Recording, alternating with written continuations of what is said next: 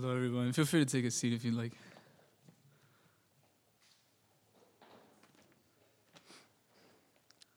I want to take you, guys to uh, Colossians chapter 2, verses 13 through 15. Colossians 2, 13 through 15. This is by uh, the Apostle Paul. He's writing a letter uh, to a church, and, uh, and he's reminding them of what Jesus did for them in these verses.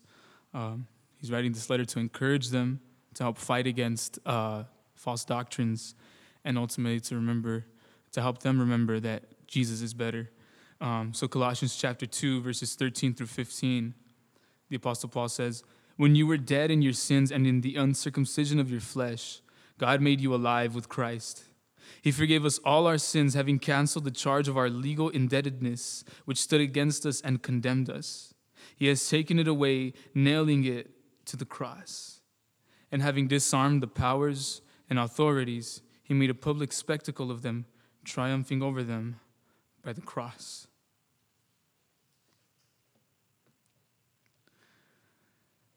As we uh, wrap up this, this Bible study series that we titled Titans of Destruction, uh, first and foremost, I want us to remember that the Titans in our lives um, not only have been defeated, but they no longer have any power over us.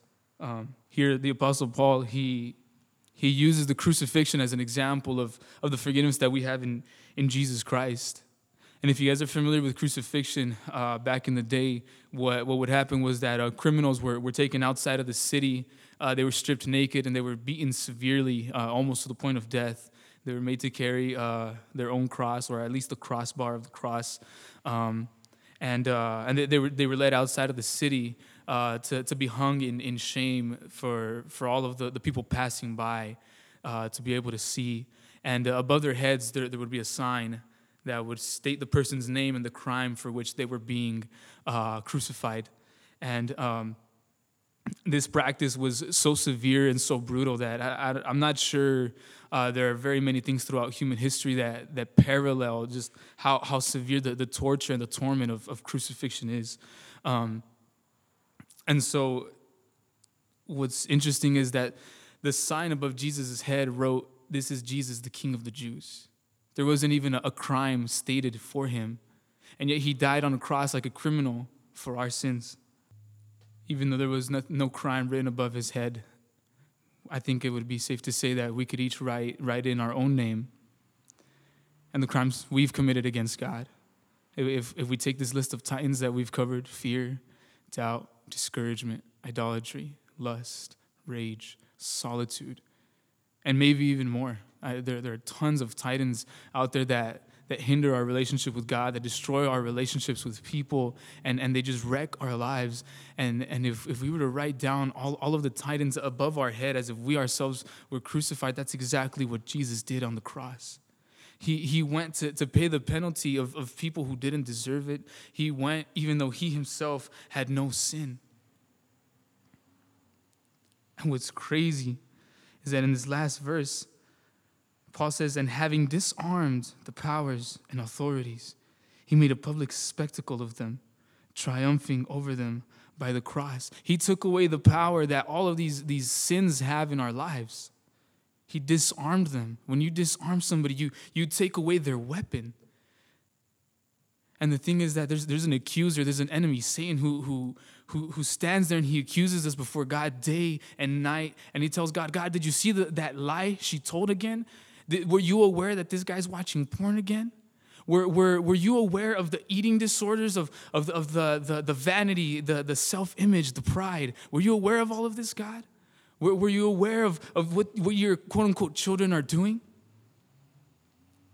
But for God, the Father, He thinks of this moment. For everyone who has trusted in, in Jesus Christ for the forgiveness of their sins, He thinks of this moment and He says, It's already been paid for.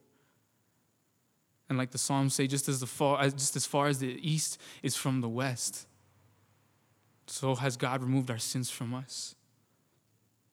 Not only that, but the last part of this verse, verse 15, he says, He made a public spectacle of them. So not only did God disarm all of these things that, that, that weigh us down in our lives, but he made a public spectacle of them, showing that he is the one true God, that, that he has defeated the power of sin and death in this world. He triumphed over them by the cross. Just when the enemy thought, yeah, that's right, I killed the Son of the living God. God was like, no way. That was only the beginning. He paid the price for our sins on the cross. He was buried, and on the third day, he rose again. And it might sound like madness, like, like, like nonsense to, to some people in today's age. But it sounded like that to other people then, and it sounds like that to people now. God made a public spectacle of our sins through the cross so that everyone who comes to believe in what Jesus Christ did for them has the forgiveness of sins. Every single sin that we have committed against God, no matter how good we think we are, God judges our thoughts, our intentions, our words, and our actions. None of us are free from sinning against God. Romans 3:23 says, "For all have sinned and fall short of the glory of God. But the gift of God is eternal life through Christ Jesus, our Lord." He made a public spectacle. He crucified our sins to the cross when he didn't have any. You guys got a small glimpse into the lives of two people and I'm sure there's much more to those stories. Jesus paid for those sins. Jesus paid for your sins, for my sins, and for the sins of the world. And if we would come to trust in Him that this is what He did for us, He gives us a clean slate, a new beginning. He makes us a new creation. He offers us grace, which literally means a favor you don't deserve. That's kind of the point. And if you haven't uh, truly given your life to Christ, um, I, I want to make an invitation. I'm not. I'm not gonna make an altar call. I'm not gonna ask you to come and stand up here or or whatever. But but right where you are, you know where you stand with God. You know whether or not you have a relationship with God. And I want to invite you to trust in what Jesus did for you. It's that simple.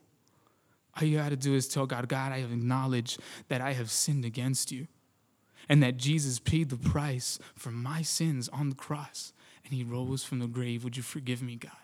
Would you forgive me because I have sinned against you? Would you come into my life? Let me pray for us.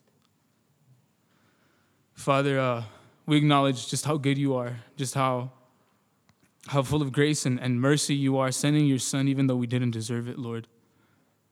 How, Father, you, you disarmed the powers and the authorities and made a public spectacle of them, Father, you triumphed over them on the cross, God all of the sins that we've committed, all of the sins that I've committed, God, the lust, the rage, the fear, God, and everything in between, God, the idolatry. You paid for it on the cross in full, God. There's nothing I can do to earn it. There's nothing I can do to deserve it, Father, but you've given it to us anyway. I pray, Father, that you would use us to tell other people about the good news of Jesus Christ in our lives, God that you are still in the saving business, God, that you haven't turned your ear away from us, Lord. Would you use us, Father? Would you use our stories? Would you use our lives, God? Would you transform us, Lord?